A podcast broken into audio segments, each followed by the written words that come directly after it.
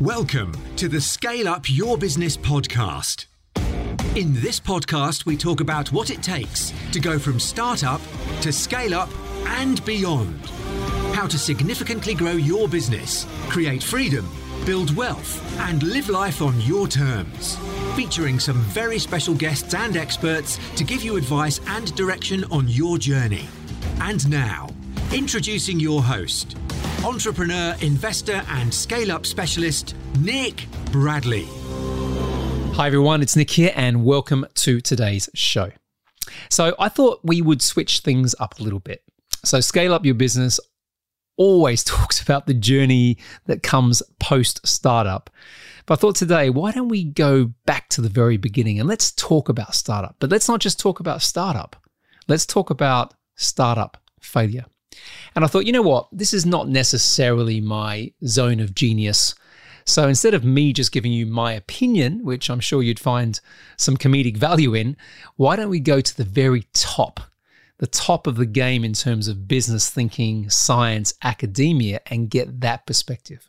So I'm delighted to have on the show today Mr. Tom Eisenmann, who is a professor at Harvard Business School where he teaches entrepreneurship and he studies the management of new ventures.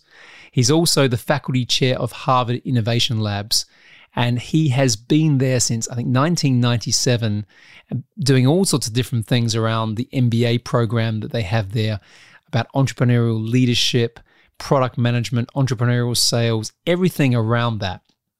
And Today, specifically, as I said, we're going to talk about startup failure. We're going to talk about his book, which covers the topic, which is, you know, again, aptly called Why Startups Fail. So, what are you going to get out of this episode? You're going to get my opinion. Okay, can't can't get away from that. This is this is the show. This is the show I host. But you're going to get me going backwards and forwards with someone who is absolutely at the top of studying the success and the failure of early stage businesses. So enjoy this. Even if you're in, you know, the stage post startup, you're in scale up, there are things I guarantee in this episode today which you will be able to take away and action, improve, iterate, and it's going to help you in your business. So sit back, relax, enjoy me going head to head with Mr. Tom Eisenmann from Harvard, and we are going to go all things startup. Let's do it. Hi, everybody. Nick Bradley here. Welcome to another episode of Scale Up Your Business. I'm delighted today. I've got someone on the show I've been wanting to have a conversation with for some time. Tom Eisenmann is a professor at Harvard Business School. He teaches entrepreneurship and studies the management of new ventures. And we are going to spend some time today talking about his fantastic book. I'm going to say new book. What do you think, Tom? It's been out for a few months now. Uh, why uh, startups fail? Uh, April 1st in the in the UK and uh, uh, March 30th in the US. So yeah, uh, a couple of months. Month. Why startups fail? This is why I wanted to have you on the show because we talk about scale up, and we are going to we're going to talk about the difference between the two and all that stuff. But I've gone through your book in detail, and you don't just talk about the startup journey. You talk about what happens through the stages, and you talk about the mindset of failure and how to cope. So there's a lot of depth within this book, but thank you for coming on the show to start with. And uh, uh, my, my, my, pleasure. I should mention uh, to your UK listeners the uh, identical book, Why Startups Fail in the US, is called The Failsafe Startup in the UK. So um, I, I, I, apologize for any confusion. I did see that actually when I was playing around on Amazon. I thought, have you got two books doing the same thing here? No, it's it's, it's a same book. Um, it's uh, one of the quirks of the publishing system. The publisher gets to pick the title, and, and the UK publisher Penguin loved that title. So there you uh, go. I, I, like both. I like both, but I think it's it's a great topic, and it comes up a lot. And you know, of the you know 300 thousand downloads of this of this podcast, it comes up more often than you'd think. So let's kick into it. So first and foremost, a little bit about you, Tom. So you've been at Harvard for a number of years, I believe. Um, just take us through kind of your journey personally, both in academia and anything else that you've done business related. Yeah, so um, academia started. Uh, it was my midlife crisis. Many um, many people will get a red sports car. Um, at age 37, I started a doctorate, and um, uh, studied, I thought, strategic decision making in big companies, but really I was studying cable television entrepreneurs. And uh, that put that, that so, so so I joined the Harvard Business School faculty after getting a doctorate, and uh, that was 24 years ago. So yeah, it's um, and uh, started off studying strategy in in in um, tech companies, but but once I figured out um, I, uh, uh, the first time I taught startup management, actually how you how you um, validate the idea, assemble the team, um, raise the money, all that stuff. I just fell in love with that, and that's that's what I've been doing for the last fifteen years. Wow, awesome. Well, let, let's get into it. Let's kick off with uh, the easy question first. In your definition, what is failure? Yeah. Um, so there's a price you pay for having academics on the on the podcast. Uh, we love definitions. So and, and and most most listeners will think, well, isn't it obvious? Um, but it's not. Um, does failure require a shutdown? Nope. There's lots of projects that run a natural life, like making a movie and uh, and shut down naturally. Uh, does it require um, that you go out of business? Not at all, right? I mean, a lot of companies go bankrupt, but they be, they they remain going concerns. They generate enough cash to to survive after restructuring. So the definition I use in the book is investors did not and never will get their money back. Um, and, and uh, it's fair to ask, why do we care only about investors? Isn't the entrepreneur important? And uh, the answer is yes, of course. And the entrepreneur um, very much stays on the radar. But um, mean, a, a, key fact is if you get to a late stage startup, um, say five years out, uh, something like only 40% of late stage startups are still run by a founder CEO. Um, the, the, the, the role will outgrow the individual in many, many, not every time, but in many cases. What was that and, stat again? Um, Sorry, Tom, just to jump back. Was that 40%? 40% um, are still run by the founder, CEO, wow. uh, and 60% have, a, have brought in a professional CEO. And so, for that reason, there's just a whole bunch of stakeholders involved, and, and we can't look just at the entrepreneur's goals, whether it be to build something great or or or, or generate personal wealth. I mean, the last uh, constituency we ought to worry about if we're asking about failure is society at large, and, and um, it is possible to be financially successful and build a horrible company we all wish would disappear. You know, it, it has addictive products or exacerbates income inequality or pollutes, and it's possible to fail financially and generate benefits for society. Um, employees who've learned to do something and they go on to, to build great things elsewhere, um, or just um, an entrepreneur who shows other entrepreneurs what not to do. That's actually of some value. No, no, no return, no spillover benefit um, um to society is realized by the uh, by the investors. So um, I, I, can see why you've done it that way. So without a real clear definition. we'll focus yeah. it on that. But of course, lots of startups don't necessarily take investment. I know in your background with technology and that, that is pretty damn common if not yeah. crucial. Uh, but do you think about other types of startups as well, the ones that are bootstrapped? Yeah, yeah, absolutely. In fact, that definition, so I translated into a boot for a bootstrap. I assume that's the term you use in the UK too. Yeah, we use somebody. bootstrapping as well. Yeah, where it's not where you're not taking external investment, or certainly not outside. Yeah, yeah. Family. So, so for a bootstrapper, the definition is you got to sort of figure out the sweat equity the person's put in. So they could have been earning a salary somewhere else. So take that amount of money that they could have earned somewhere else, and um, you know, and, and um, if the sweat equity plus the cash generated out of the business, either through dividends, um, mm-hmm. you know, and a salary that the entrepreneur will pay himself or herself, um, or just the proceeds from the sale of the business. Um, you, you, could do the same kind of calculation. Does, does, does, do the, do the proceeds um, uh, equal the investment, where the invest, where a big part of the investment is sweat equity and personal savings and so forth? Works works exactly the same way. Okay, good.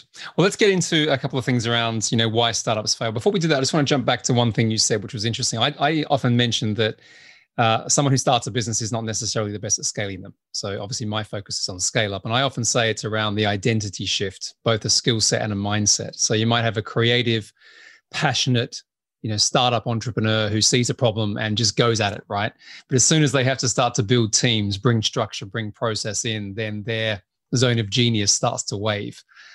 Absolutely. so I'd like to get into that as we go through the transition. So hold yeah, on to that. Thought. Yeah, and, and, and, just to just to, just to build on that, um, a big surprise in, the, in this research was the scaling startups.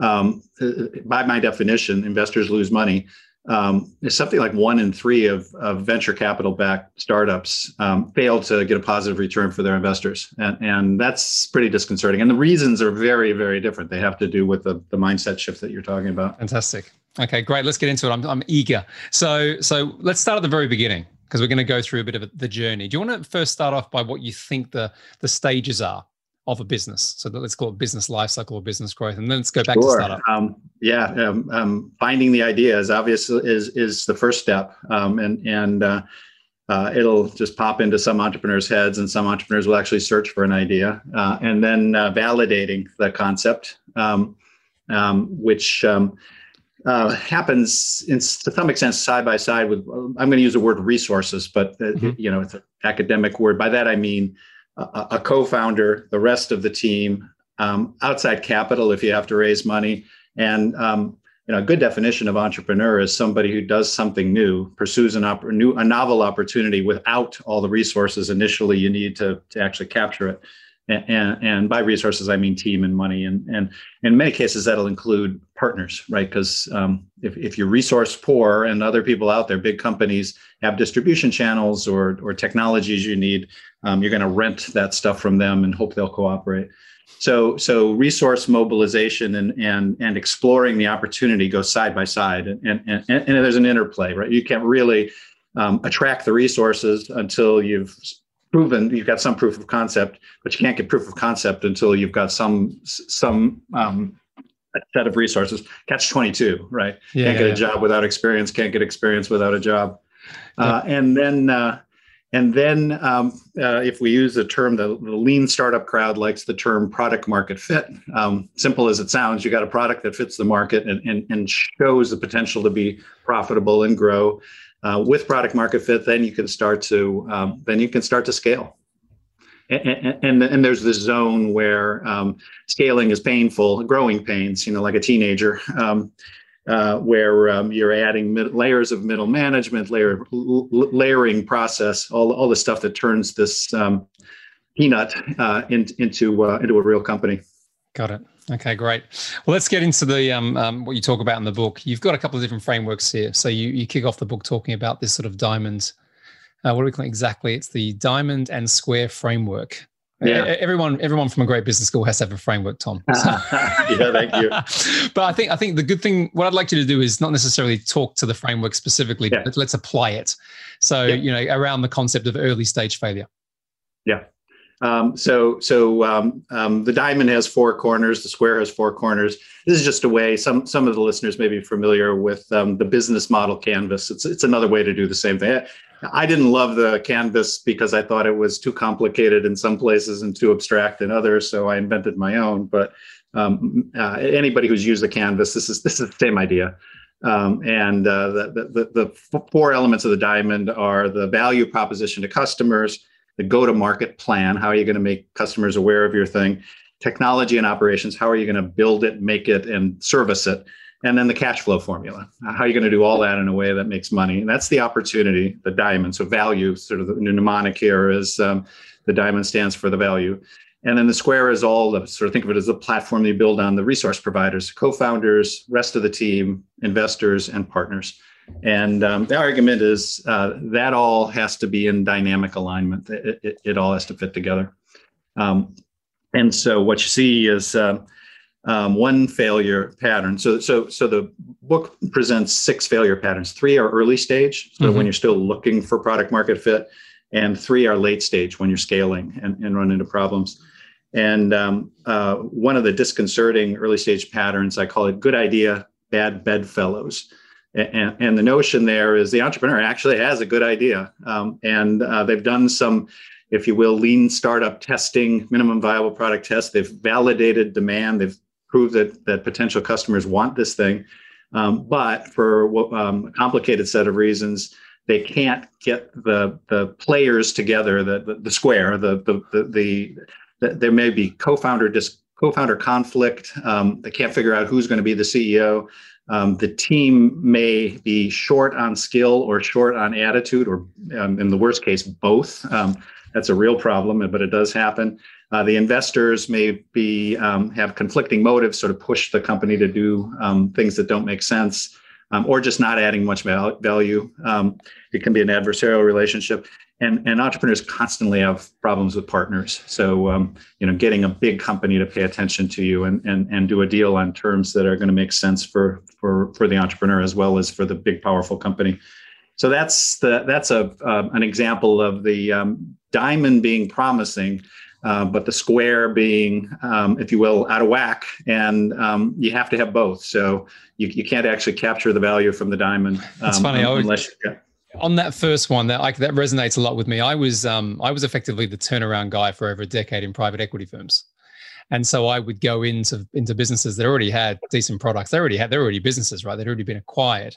But quite often when I was going in there operationally, so I wasn't going in there with a spreadsheet. I was going in there to kind of look at the culture, look at the people, look at the dynamics. To your point around that, and quite often it was the changes within those dynamics that would make the difference, either moving people in or out or changing some of the more external relationships. Yeah, yeah. Uh, one of the late stage patterns actually gets to exactly that. I call it help wanted. Um, and uh, and in that pattern, um, the culprit is a missing manager in a key function. Uh, so one of the all, all of the all of the failure patterns are illustrated by case studies. Harvard Business School, we love the case I, I, study I, method. Would, I would be disappointed, Tom, if we didn't. yeah, and this this particular company is a they they um, it's online home retailing of home furnishing. So look around you right now. You know the couch, the chairs, the tables, and so forth it is um, murderously difficult to ship that stuff um, w- without damaging it and having it arrive on time. And you need a vice president of operations who knows how to ship big things. And um, it's, it's not like uh, your Amazon book order where if the books come two days early, you're delighted. If your couch comes two days early, it's it's sitting out on the street. yes, yes.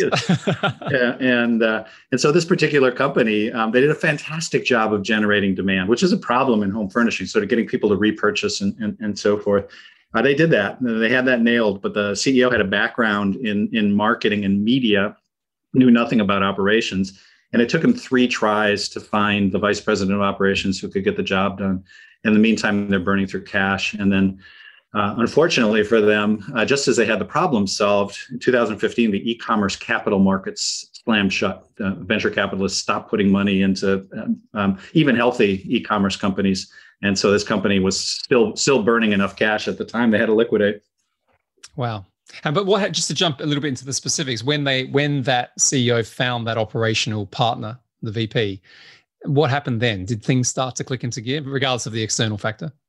Uh, yeah, yeah, no, they. Um, I mean, it was three tries. First try, I mean, so he made a rational move. Here was somebody who didn't have operating experience. The first um, VP he hired was a great candidate to be a chief operating officer, um, a generalist, um, but had never had never run logistics, had never shipped big things.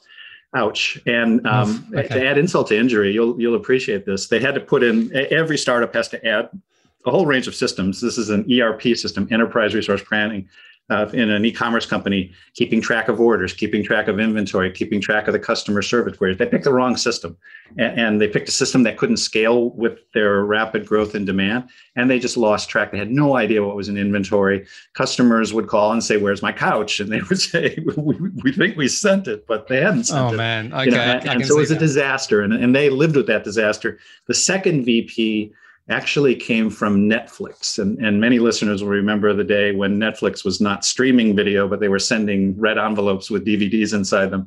So this guy had actually done shipping, but he'd done shipping of tiny envelopes, not couches. And he was a big company guy who um, brought in big company um, um, ways of managing. So the numbers always look great on whatever he was asked to fix. But but the entrepreneur said, you know, he's not thinking like an owner. Um, he's only worried about this area, and he's he's he's massaging the numbers in ways. He's getting the job. So so he made some big improvements. Um, sort of tightened the screws down on the on the the supplier partners, and and sort of held their feet to the fire um, and started to find a better ERP system. The, the, third guy just nailed it. He, he had the perfect background for it, but there's a lot um, in that. I, yeah, the reason I wanted to unpack that, you know, just to go back to your um, uh, your framework as well. So you've got pretty strong proposition. You've got good go to market, right? But the operational side is failing because the wrong wrong people, wrong wrong seat, yeah. so to speak, and therefore then no, therefore burning cash, no profit.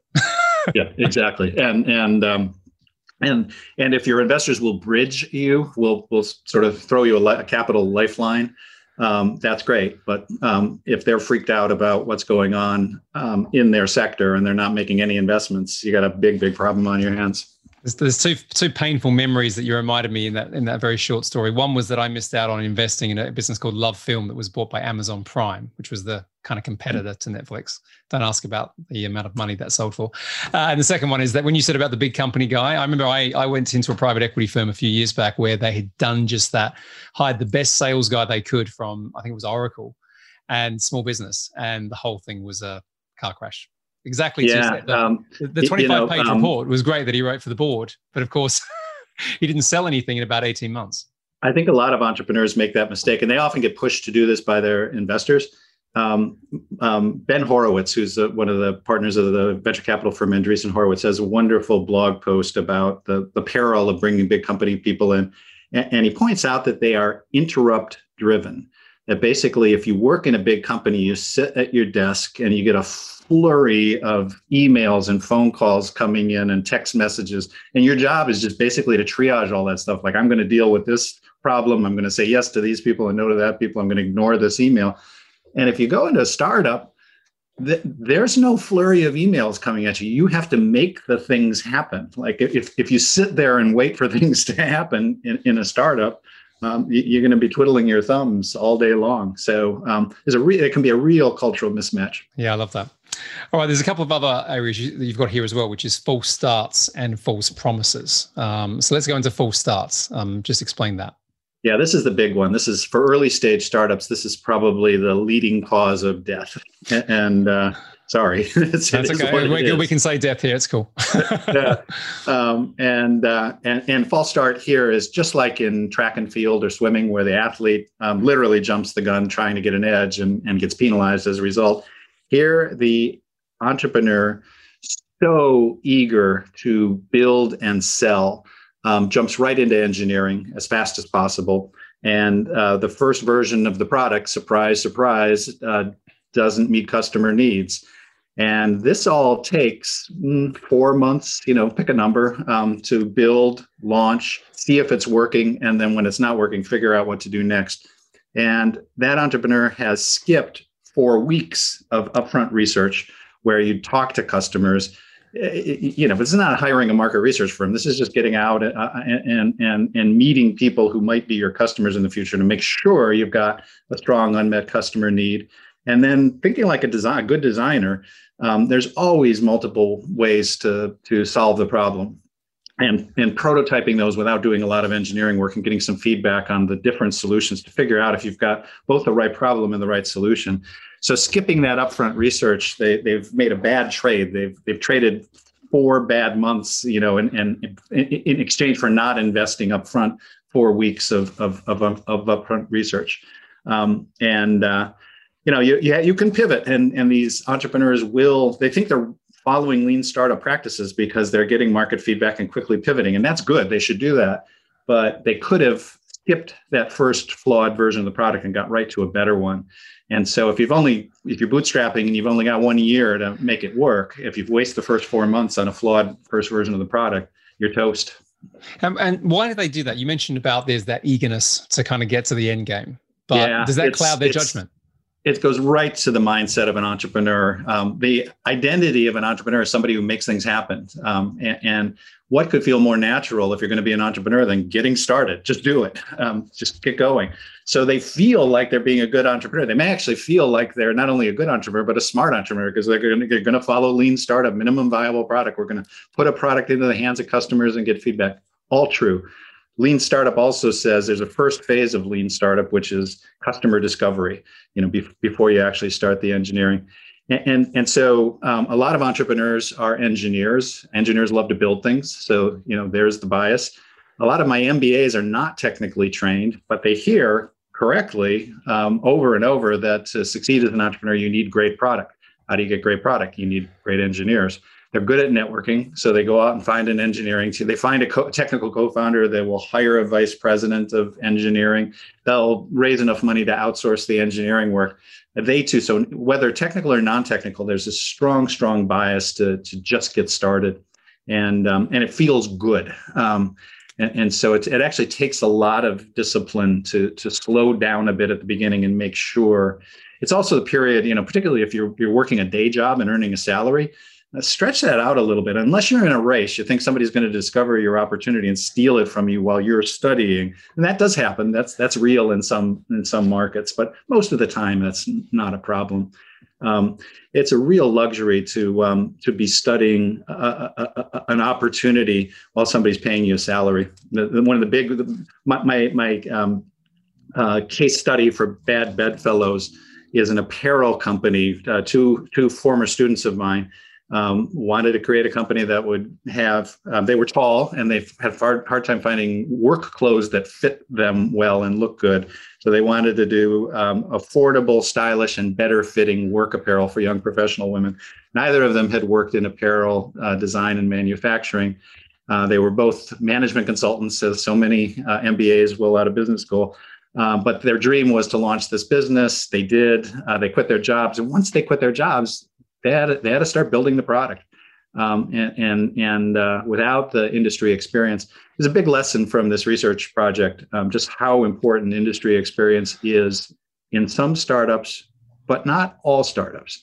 And, and for the entrepreneur, it's really crucial to understand if you're in one of those sectors where you just have to know things uh, uh, uh about uh, about the about the business you're building. Food and beverage. I'll bet a lot of of your listeners are uh, are, are doing that, man, that's a place where you really need to know things. Um, well, it's about being it's about being externally focused as much as anything, isn't it? So, so by that you can have someone who's an expert who kind of knows the market, knows the industry, or you have to be very, very good at looking outward. You know, because yeah. one of the things I've um, found again the last certainly three or four years of doing this podcast and interviewing all sorts of investors and founders is the pace of change is so rapid now that you might have, you know, to use the lean startup um, frame uh, narrative, you might have product market fit, but that product market fit might be obsolete in six to nine months.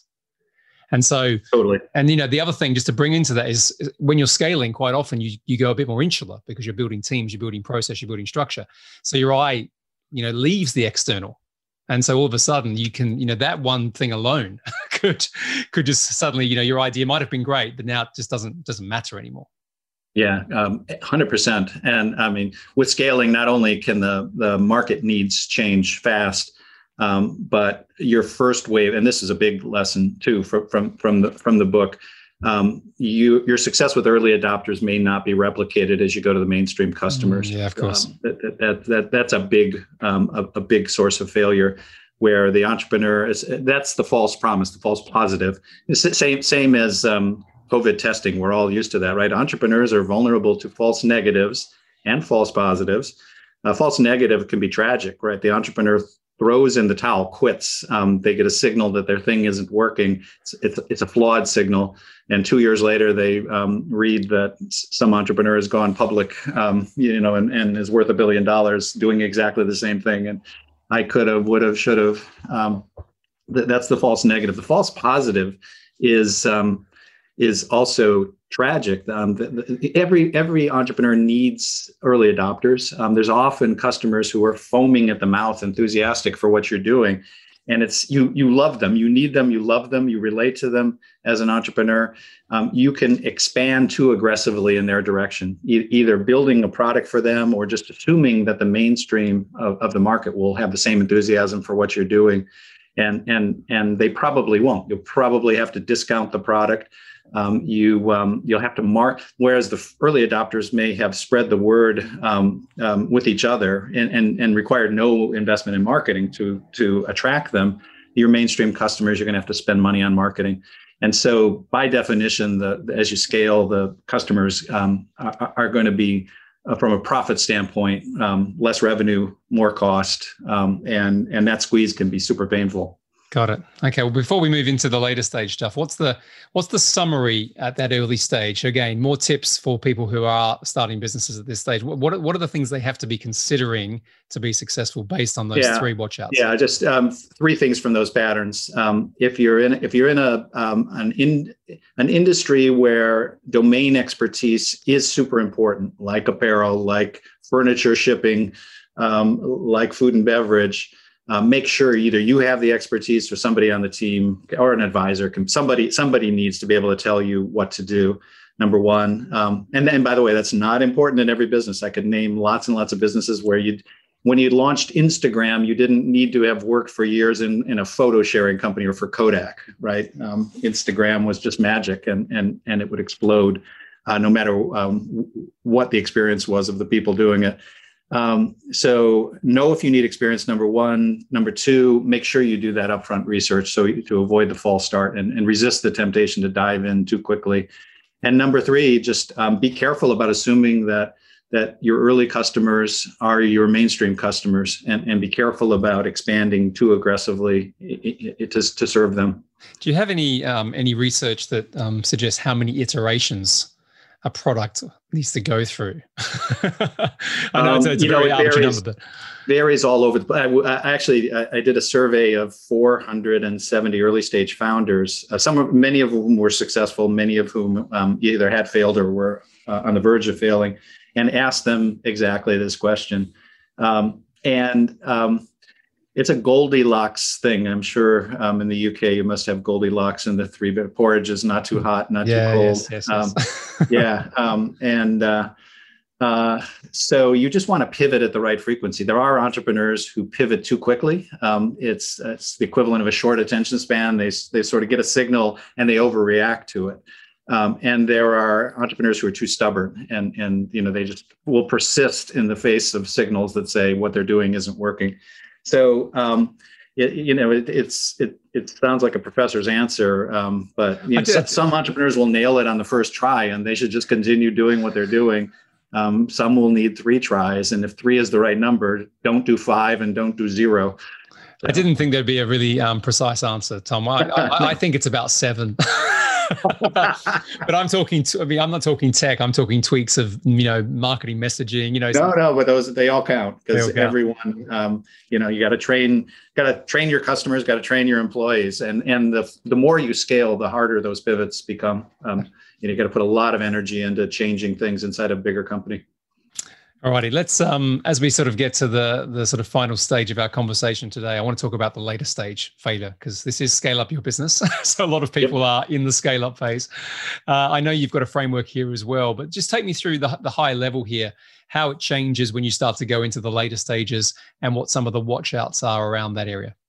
Yeah, um, um, the big the big change here, of course, I'm sure you talk about it all the time on the podcast, is um, the, the, the, startup is turning into um, a mature company and mature companies need process and structure. Um, yeah. and entrepreneurs hate process and structure. So uh, uh, they are often like peter pan you know the, they don't want to grow up. And, and uh, uh, so the um, trick is figuring out the the um, the right pace at which to introduce and by structure i mean layers of middle managers. You now you, you, you need to bring in specialists the early stage firm is all about generalists who who can do a little bit of everything and who will dive in. Um, it's like six year olds. Um, we call it a soccer ball. You know, sort of on a football. You know, they just swarm around the ball. Um, that's those are the employees in an early stage startup. Later stage, you have specialists, performance marketing, customer service, the warehouse, and so forth. And um, and, and it can be a huge um, challenge to find the right people um, and to make sure they fit in. And, and, and, then you have frontline workers who need a middle manager. Um, and um, you have the old guard, the people that were present at the creation, sort of wondering, like, what do I do now? I don't actually have the, the specialty skills. How do I fit in? And these newcomers don't really seem to understand our mission. They weren't here when all this was created. They never worked side by side with the founder. And so you get cultural conflict. Meanwhile, the specialists are saying these people have no idea what I do.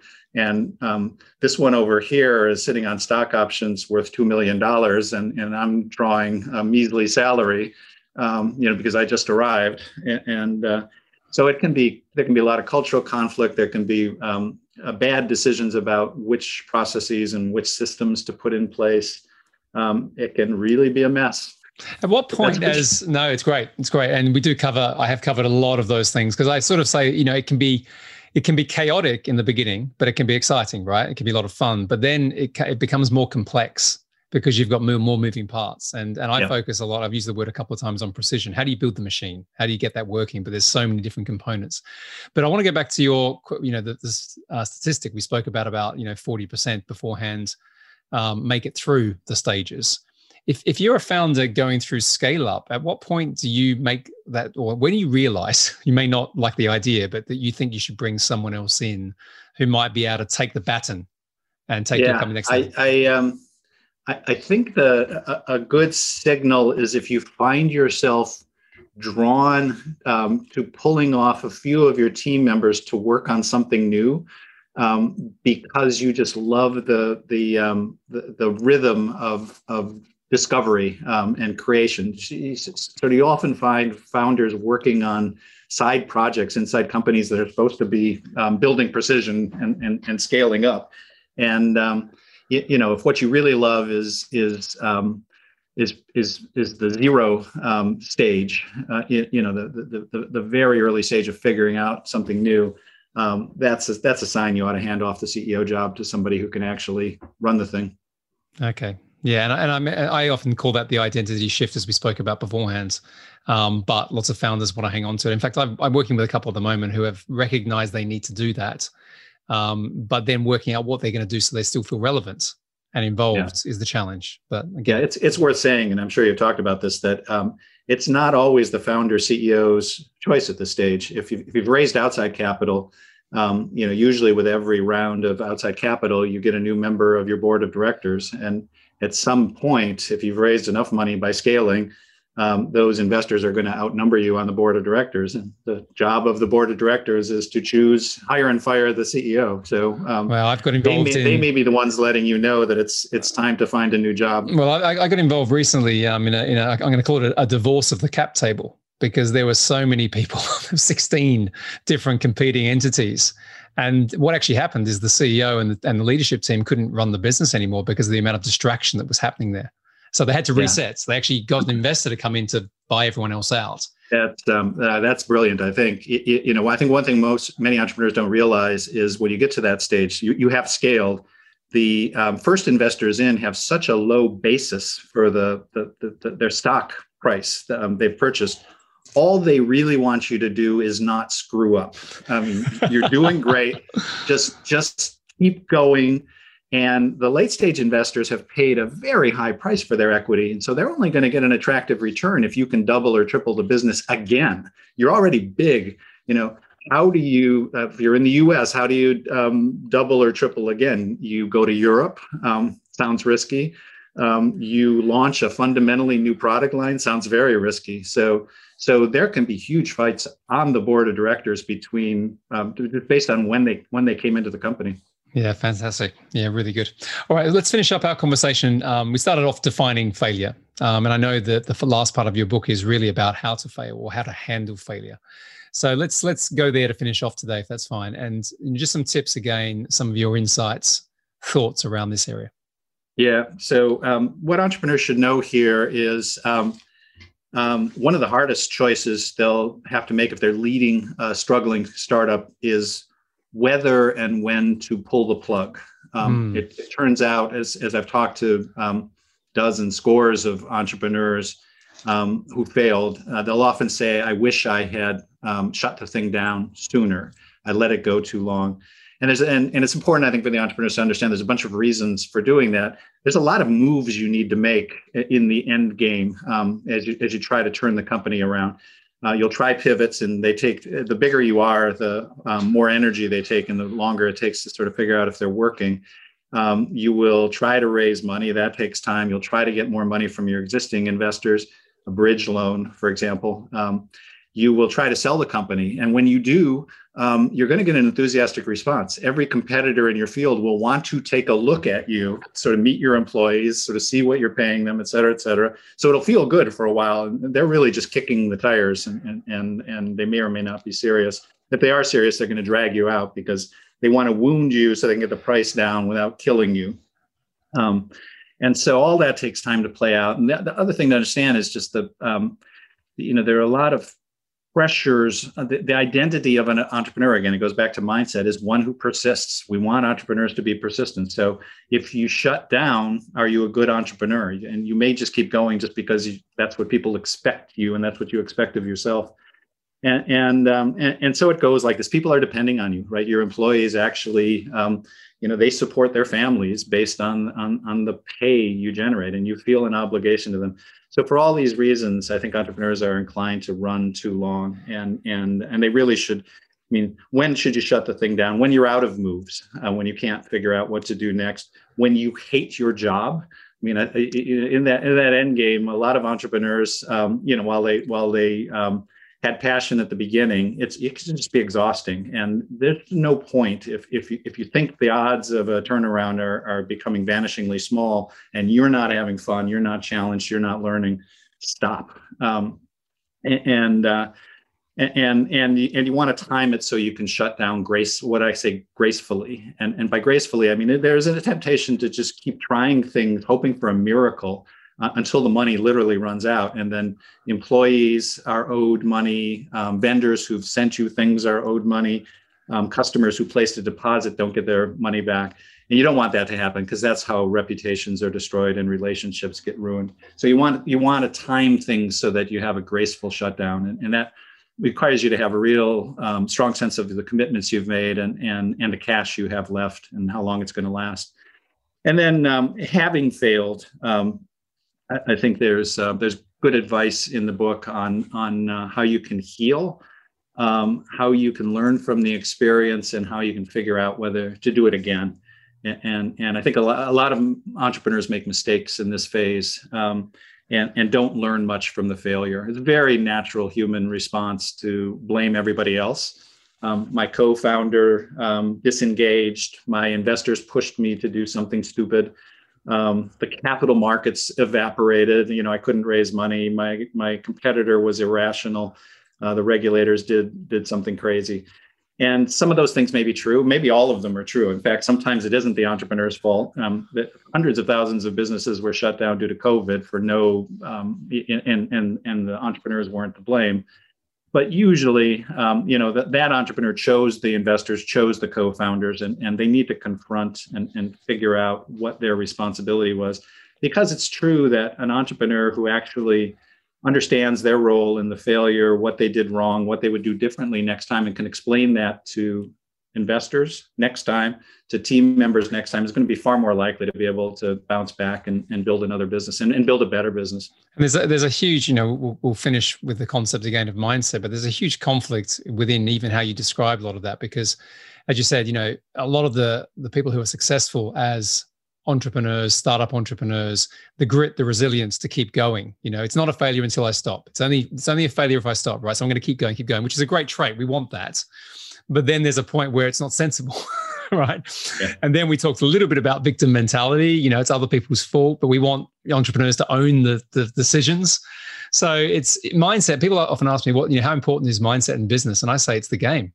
it's the yeah. game because how you manage your emotions that then allow you to make the right choices yeah, you know, um, I, I, Nick, exactly, one hundred percent. I think I think you're right on, and and I'd add to those um, inherent conflicts. So you need both, and and it's crazy. The other conflict is at the beginning.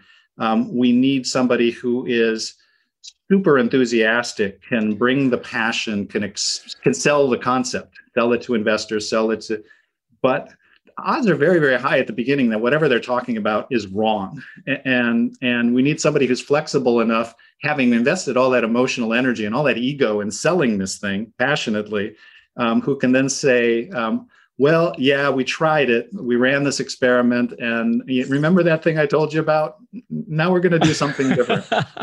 that that takes a real mindset shift and uh, and and real flexibility. So uh, I have the deepest respect for entrepreneurs who can do who, who, who, can balance all all those mindset pressures. Absolutely. Well, listen, listen, Tom. It's been absolutely fabulous having you on the show today, and just to thank you on behalf of my audience and also all the entrepreneurs out there for the work that you've done. Um, your book, I'm going to give you both titles. So it's Why Startups Fail: A New Roadmap for Entrepreneurial Success. Um, that's the US title, and then in the UK, it's the fail safe startup with the fail scribbled out on the cover as, as I'm looking on Amazon here. Um, where can people find you, Tom, um, or you know find any more of your work and those sort of things? Um, uh, if you just uh, search my name in Harvard Business School, you'll find my bio and everything I've ever written um, on the school's website. And on Twitter, I'm um, Eisenmann with a T in front, Eisenmann on Twitter. Eisenmann, got it. Okay, well, listen, thank you once again for coming on the show today. Um, I very much knew I'd enjoy this conversation, and it absolutely delivered. So thank you. Thanks, Nick. And there you have it, another episode of Scale Up Your Business. Thank you very much for listening. And if you haven't yet, please leave a review on Apple Podcasts. It really does help the show become even better. And while you're there, make sure you hit that subscribe button to help you on your scale up journey. Now, perhaps you're thinking of growing and scaling your business. Perhaps now is the time. If that's you, then please check out suyb.global. That's where we have all of our programs, including the Growth Accelerator Partnership, the Maximize Value Partnership, all of our services, and of course, coaching and mentoring. Once again, be grateful, be brave, have faith, and show up. Until next time.